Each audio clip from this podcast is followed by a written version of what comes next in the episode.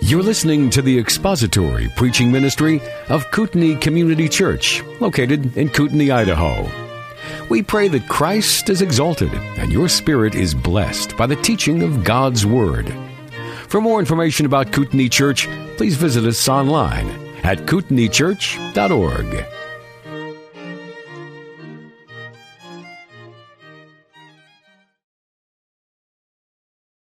And I'll read the text that we're going to look at today, but I want to begin with uh, verse 1 of chapter 3 because I want to keep the context so we understand what Paul has reacted to here. Verse 1 Finally, my brethren, rejoice in the Lord. To write the same things again is no trouble to me, and it is a safeguard for you. Beware of the dogs. Beware of the evil workers. Beware of the false circumcision. For we are the true circumcision, who worship in the Spirit of God and glory in Christ Jesus, and put no confidence in the flesh. Although I myself might have confidence even in the flesh, if anyone else has a mind to be to put confidence in the flesh, I far more. Circumcised the eighth day of the nation of Israel, of the tribe of Benjamin, a Hebrew of Hebrews, as to the law, a Pharisee, as to zeal, a persecutor of the church, as to the righteousness which is in the law, found blameless. But whatever things were gained to me, these things I have counted as loss for the sake of Christ. More than that, I count all things to be loss in view of the surpassing value of knowing Christ Jesus, my Lord, for whom I have suffered the loss of all things, and count them but rubbish, so that I may gain Christ Let's uh, go to the Lord in prayer. Heavenly Father, we do thank you once again for your word that you have given to us, your children. We ask, Father, this morning that you would illuminate to us your word. And as we examine this text, I pray, Lord, that you would not only help us to apprehend what we are examining in this passage of Paul's epistle. But we ask, Father, that you would work these truths in our lives in a way that would bring honor to your name. We just give you thanks now and pray this in Jesus' precious name. Amen. Several theologians, as I began to examine this text, I was a bit taken back by some of the responses and some of the commentators that I have studied for this passage. Here's one comment by John MacArthur. He says that this passage that we look at is one of the greatest testimonies in the New Testament. It is also a testimony of the working of God in a person's life which leads one to repentance and belief, thus receiving salvation by grace of God. Acts, that's end quote. In Acts chapter 9, we see the historical account of Paul's dramatic conversion. I'd just like to read that. You don't have to turn with me, but I'd like to read the account of Paul's conversion. Chapter 9, beginning with verse 1. Now, Saul, still breathing threats and murder against the disciples of the Lord, went to the high priest and asked for letters from him to the synagogues at Damascus, so that if found any belonging to the way, both men and women, he might bring them bound to Jerusalem. As he was traveling, it happened that he was approaching Damascus and suddenly a light from heaven flashed around him, and he fell to the ground and heard the voice saying to him, Saul, Saul, why are you persecuting me? And he said, Who are you, Lord? and he said, I am Jesus, whom you are persecuting. But get up and enter the city, and it will be told to you what you must do. The men who traveled with him stood speechless, hearing the voice, but seeing no one. Now, that miraculous account of Paul's conversion totally transformed Paul as he believed on the Lord Jesus Christ. As we continue in this text, we see that Paul was challenging the error that the Judaizers were trying to perpetrate on the believing Philippians. They were trying to combine ceremonial practices and saying that, yes, you can be saved through Jesus Christ, but you also have to be circumcised. Paul attacked this heretical teaching just as he did in the book of Galatians. So, as we look at this text, the focus is to emphasize to the saints the importance of understanding the true nature of working out our salvation. We know it's by grace we're saved through faith, and it is God's work from justification to glorification. And this is Paul's endeavor is to teach these Philippians how to live and their life as Christians and to glorify God in doing so.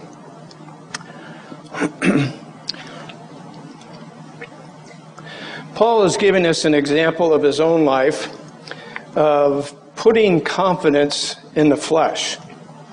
If anyone could point to the accomplishments that they accomplished on their own, thinking that he was doing it for God, it was Paul. And we begin with this. in Philippians 4 6. Um, excuse me. Although I myself, verse 4, might have confidence even in the flesh, I far more. Circumcised the eighth day. Now, why does Paul begin with that? Well, we're going to address that as we go through this. Paul is saying here that the works of the flesh could save no one. It is strictly a work of grace through faith. And this is the whole essence of this passage. Many people, even Protestants today, think that somehow by practicing uh, being baptized or attending church regularly or some of the particulars of practice in the Christian faith, and yet have never come to a place of repentance and salvation in Christ. They think that these works of service or offerings or somehow through their participation in a church somehow grants them favor with God. It does not. Remember in verse 2, Paul said, uh, this chapter, Paul said, the Judaizers, he referred to them as dogs and false circumcision. Then he went on to, in verse 3, to define Christians as the true circumcision. The Jews could argue that the Philippians, being mostly Gentiles, didn't understand the rich heritage of Judaism. But Paul was an exemplary Jew, uh, probably far more than the Judaizers had ever attained in the flesh. He wrote this to the Galatians in chapter 1, verse 14. I was advancing in Judaism beyond many of my contemporaries and among my countrymen, bringing the extreme zealousness for my ancestral traditions. The Pharisees and the Judaizers and the Jews that were practicing Judaism were zealots at times, and that's the essence and the mindset of the Pharisee. They considered themselves, and they were actually looked upon as the religious leaders of their day. and yet didn't have the true knowledge of Christ and Him crucified. So, what were the qualifications of Paul that he listed here? Among them, he says this Although I myself might have confidence even in the flesh, when Paul speaks about the flesh here, he's talking about the unredeemed portion of our lives. He carried out in his own strength works that he thought were pleasing to God. And by his efforts, he was trying to attain forgiveness and right standing with God in his practices. He begins with this in verse 3 through 5. For we are the true circumcision who worship in spirit in the spirit of God and glory in Christ and put no confidence in the flesh. Although I myself might have confidence in the flesh, if anyone else has a mind to put confidence in the flesh, I far more. Now some look at this and think, was Paul boasting here? Was he trying to lift himself up above other men? No, he wasn't. He was trying to emphasize just to these Judaizers and to the saints at Philippi that they could not put any confidence in the flesh. And if they were to, they're to look at his track record. What was his track record? Pretty impressive for works of the flesh circumcised on the eighth day.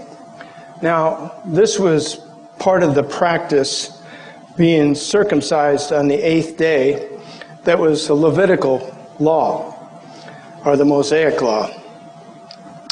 Paul had already written to the church in Rome, and in chapter 2, he said this about circumcision For he is not a Jew who is one outwardly nor is circumcision that which is outward in the flesh, but he is a Jew who is one inwardly, and circumcision is that which is of the heart, by the Spirit, not by the letter. And this praise is not from men, but from God. When he was circumcised on the eighth day after his birth and confirmed as a Jew, he was of Jewish lineage. His descendants were Jews, and they followed Jewish ritual. Paul includes circumcision in the most essential rite of Judaism. He counts that as spiritual loss. It didn't help him in the slightest, but one who puts confidence in some act or work or effort on their behalf of themselves has not understood salvation.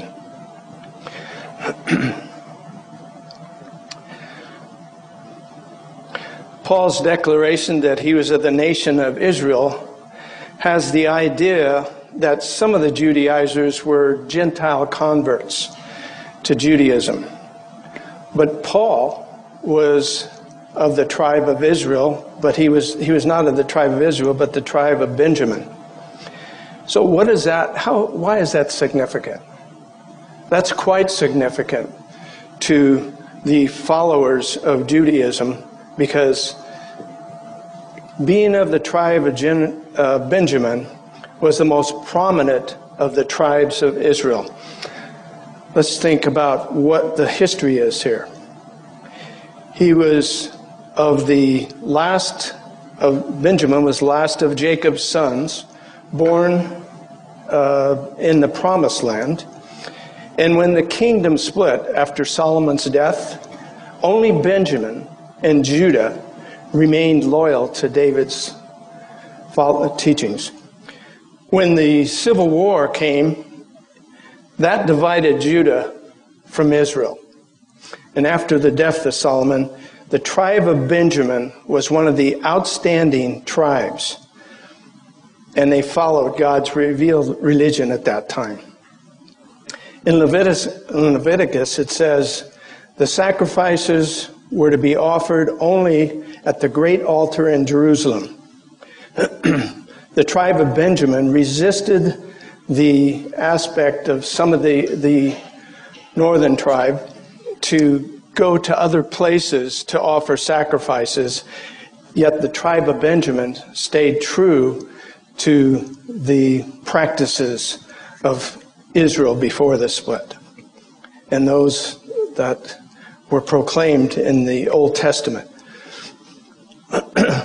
Benjamin resisted that and he was of a pride ancestry.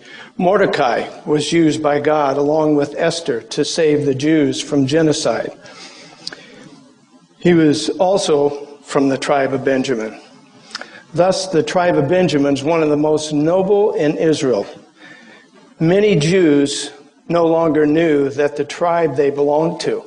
They had no idea. And yet, Paul knew what his lineage was. Very few could trace themselves back to a specific tribe or from the essence of the children of Jacob. Very few. But Paul did. He knew that he was of the tribe of Benjamin. Paul's family had remained pure Benjaminites. So, this characteristic of Paul elevated him above some of the Judaizers. Thus, Paul's privileged status as a Benjamite had nothing to do with his salvation. So, as he looks at these assets, and he considers these things from an asset to a deficit. He's going to use accounting terms. The next thing he says, a Hebrew of Hebrews. So what is that? The three, the first of the characteristics of Paul's qualifications that he inherited, he was inherited from his parents. All those things that he listed prior. But the last four are the achievements that Paul himself had attained. So, as he gives us this phrase, a Hebrew of Hebrews, means that he grew up in a family of traditions of Jewish heritage. He was born in Tarsus, a city in Asia Minor. Not in Israel, but unlike many Jews, he, uh, the Hellenized Jew was one that simulated into the Greco Roman culture. And yet, he left Tarsus for Jerusalem to study under the famous rabbi, well, some people refer to him as Gamaliel. Paul said in Acts 26 4, So then, all Jews know my manner of life from my youth up, which from the beginning was spent among my own nation and at Jerusalem. Paul was devoted to his Jewish, uh, Jewish heritage, and yet he saw the glory in Christ and was saved. As to the law, a Pharisee. Paul was so zealous for the law, he became a Pharisee. To the Sanhedrin, Paul declared, Brethren, I am a Pharisee, son of Pharisees. In Acts 26 5, Paul testified, I lived as a Pharisee according to the strictest sect of our religion. To become a Pharisee was to reach the highest legalistic Judaism, and they were devoted to the law, including the Old Testament traditions. They memorized the Pentateuch, that is, the first five books of the Bible. And yet they followed tradition more than the concern of obeying God's law. That is, Jewish traditions. As to zeal, a persecutor of the church, further evidence of Paul's zeal from his Jewish heritage, and he confessed that he had been a persecutor of the church. The Jews viewed zeal as a supreme religious virtue. The more zealous you were, the more religious you were. The more zeal you showed against the church, the more that showed defense of the true people of God. But Paul recognized that as a deficit, and he recognized it as a misguided cause for Christ. We can see the intensity of the persecution of the church and read of the account of Stephen, the first martyr. Paul began ravaging the church and entering house after house and all men and women and put them in prison. That was in Acts 8 3. In Acts 9 1, Paul went to the high priest and asked for the letters to take to the synagogue at Damascus. Of course, I read that text and that's where Paul was converted. In 1 Corinthians 15 9, he said this For I am the least of the apostles and not fit to be called an apostle because I persecuted the church. Later in life, he confessed to Timothy, he said this I was formerly a blasphemer and a persecutor and a violent aggressor, yet I was shown mercy because I acted ignorantly in unbelief. That was in 1 Timothy 1:13. So Paul considered himself the least of the saints and the chief of sinners. Why? Because he persecuted God's people. He did so, however, as he acknowledged, in as an unbeliever. And yet he considered those heinous acts of persecuting the church and bringing him, some of them to martyrdom and participating in that as the chief of sinners. He knew he was forgiven, and yet he never considered himself prominent in any way. His heart was that of a repentant and true believer. As to the righteous of the law, excuse me, found blameless. He conformed outwardly before his conversion to a form of righteousness, which was in the law. Again, Paul uses the law in a broad sense of the Jewish tradition as well as the Levitical law.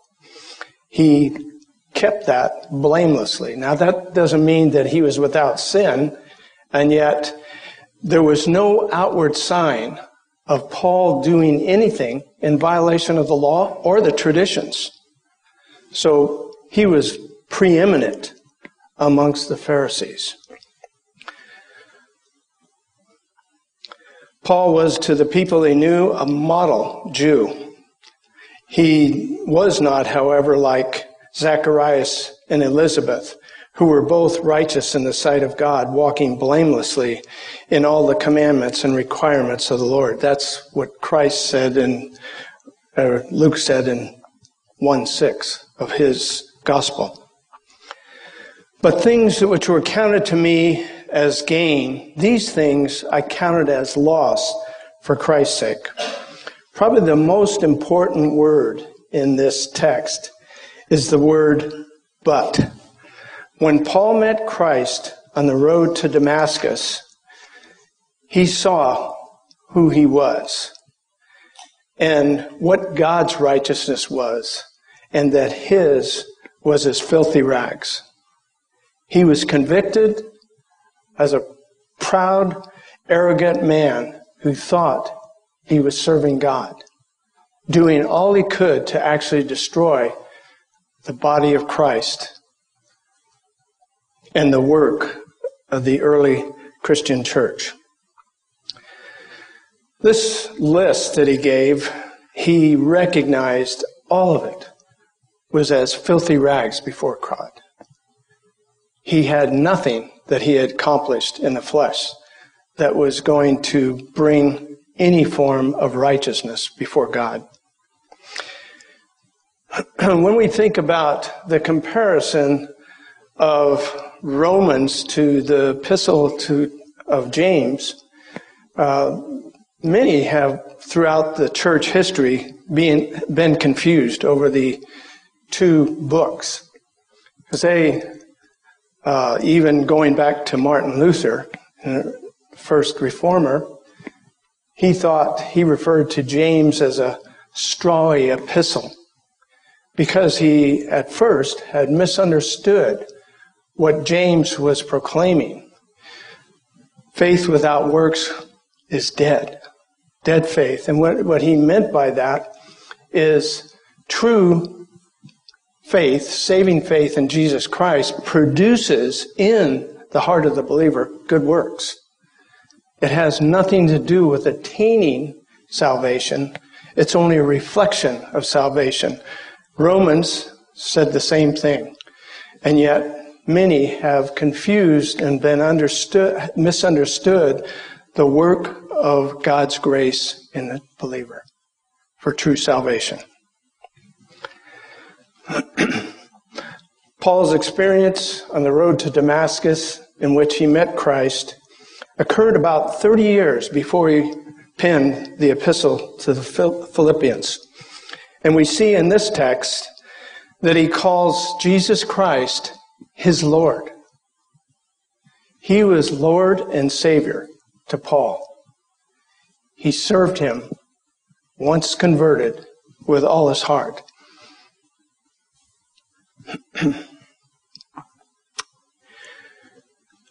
Paul's life and strength uh, was a rewarder of his Redeemer and his anointed Savior. Savior.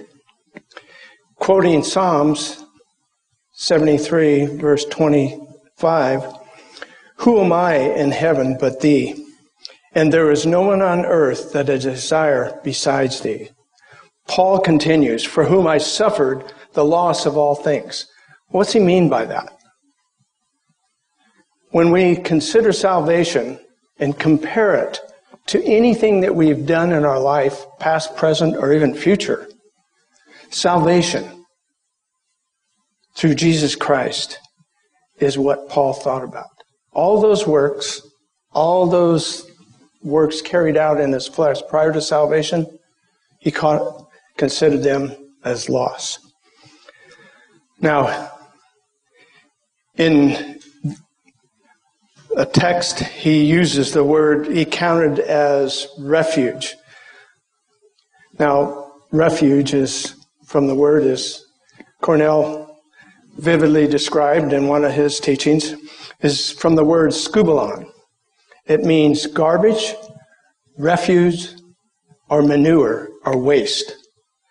It's used also in Luke 13:8, the same, but it's a different verb tense.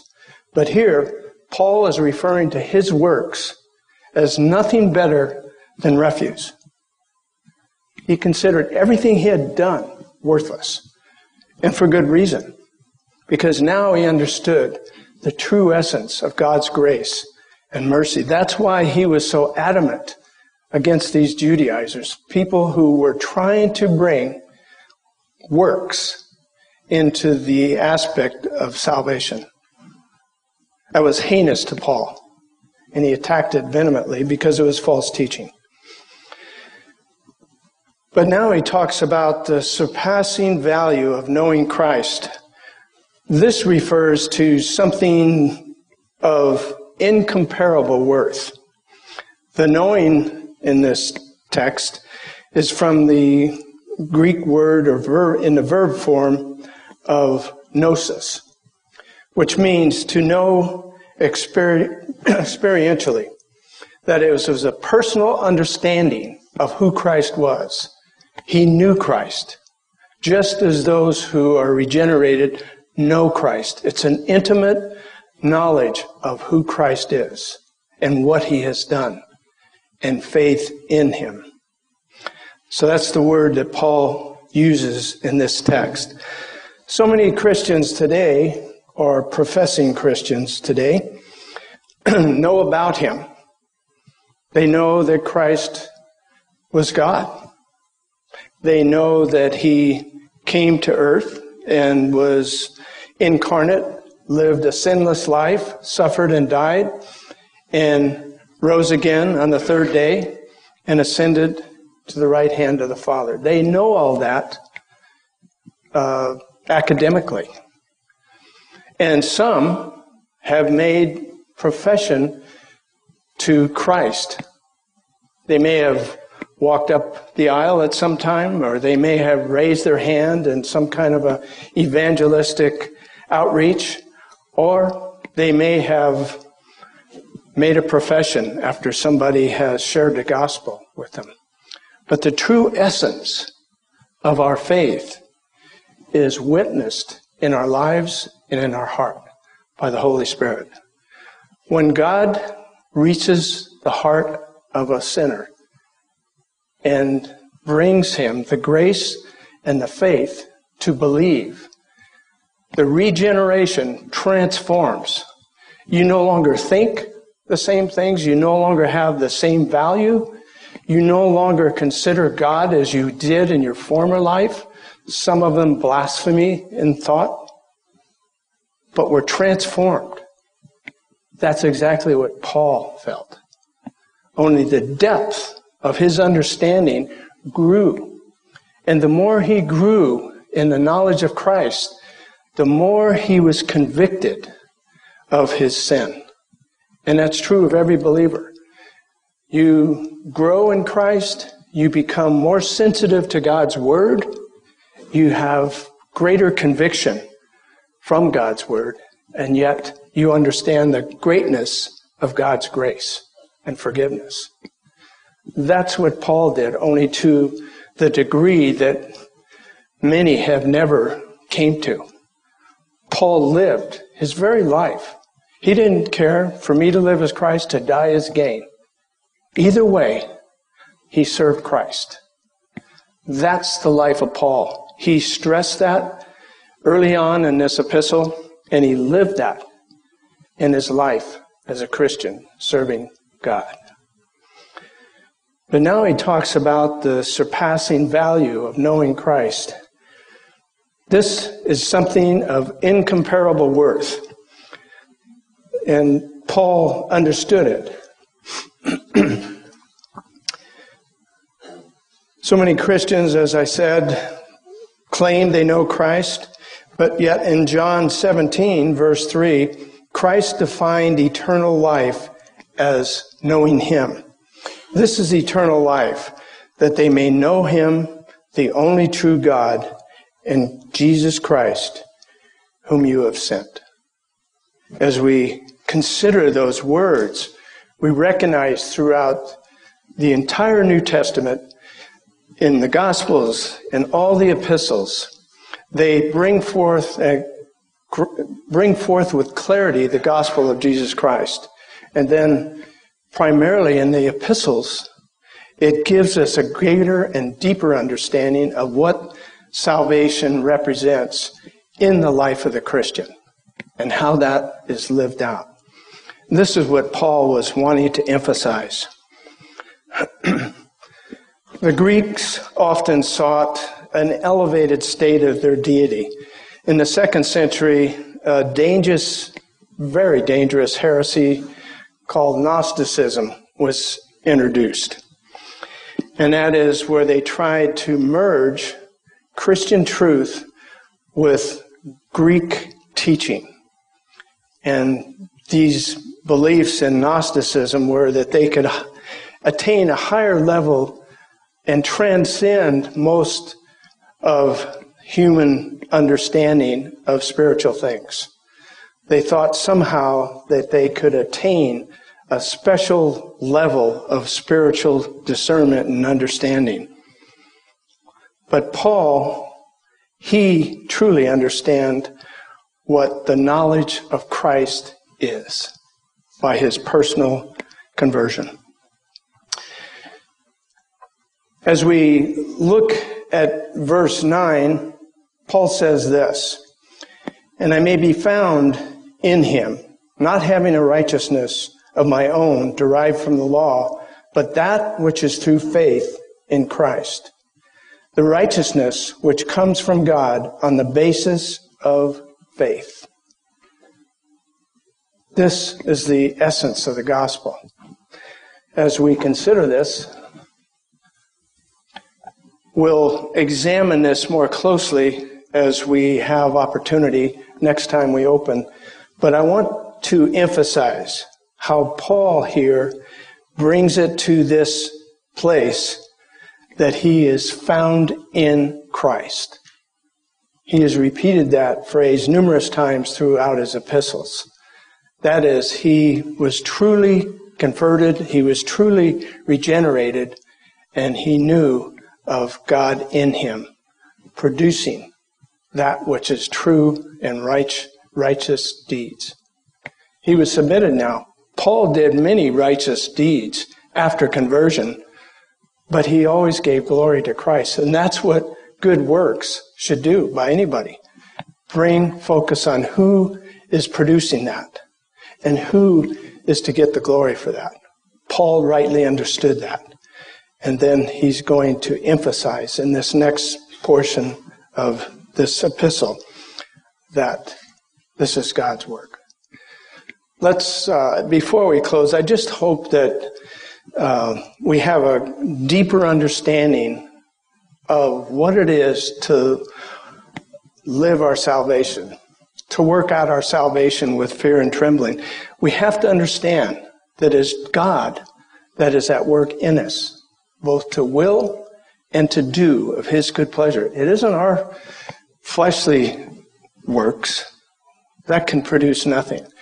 But when we focus and turn to God and allow Him, by His grace, to work in and through us, it produces good works. We will desire to be around other believers. Will we desire and have a passion for the souls of the lost and present the gospel when God gives opportunity. We will desire to do all things for Christ, that He may get the glory, not us. It is His work from beginning to end, and may He get the glory. Let's close in prayer. Heavenly Father, we do thank you for your word. We thank you for your Holy Spirit that has been imparted to your children. And Father, we thank you that you loved us enough to reach us as sinners and to provide the way of salvation, to grant us the gift of salvation, we give you praise. We ask now that you would be continued to be lifted up through the proclamation of your word and as well as our songs and hymns. May they be a sweet aroma to you. And may you once again get all the glory. We ask this in Jesus' precious name. Amen. Thank you for listening to the latest podcast from Kootenai Church. If you'd like to learn more about Kootenai Church or to donate to our church ministry, you can do so online by visiting kootenaichurch.org. We hope you enjoyed this podcast and pray you'll join us again next time. Once again, thank you for listening.